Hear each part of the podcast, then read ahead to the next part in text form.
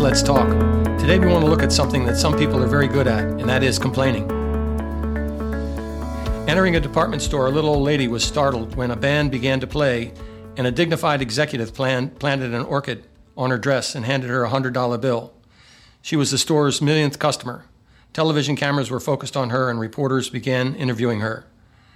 Tell me, they asked, just why did you come in here today?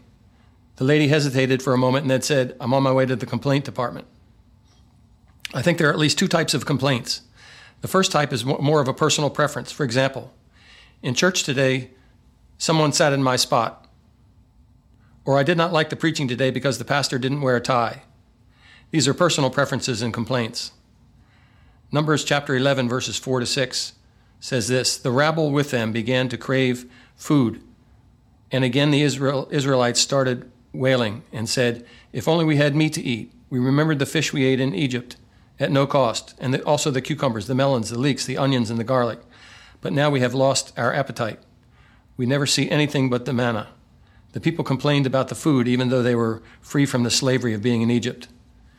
The second type of complaining is when you see something that is not right and you want to correct it. This is based on observations and not personal preference. In the New Testament, we have an example of this second type of complaining. Let's look at Acts chapter 6, verse 1. It says this In those days, the number of disciples were increasing. The Hellenistic Jews among them complained against the Hebrews, the Hebraic Jews, because they, the widows were being overlooked in the daily distribution of food. Who were these Hellenistic or Grecian widows, and what was the problem with them? First of all, they were Jews. At that time, the whole church was Jewish. There were no Gentiles in the church. These widows were Jewish.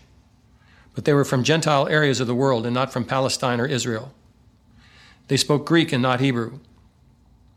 They were looked upon with suspicion because they were from Greek speaking areas and not, be, and not be familiar with the traditions that were in place in Jerusalem and may have been influenced by, by Gentile contexts which they were living in. As widows, they were powerless as, as such and were not getting anything from the, of the food distribution program that was set up to help the widows. Here's a few sayings about complaining.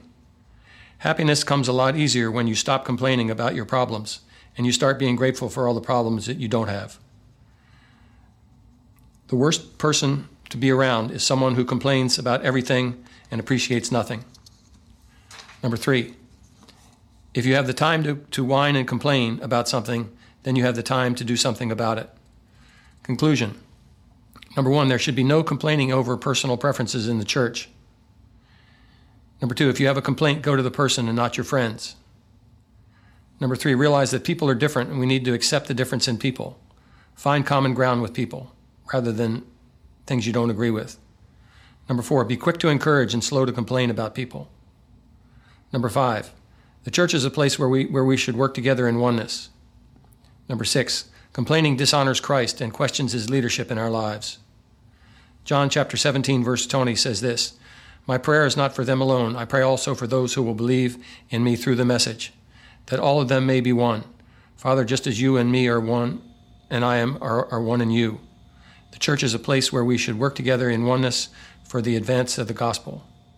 Give thanks in all circumstances, for this is the will of God for you in Jesus Christ. Let's pray. Father, we pray against the spirit of complaining in the church are in our churches here in Sebring area, and we pray for your blessing on our lives. Lord, fill us with your Holy Spirit and lead us, we pray, in Jesus' name.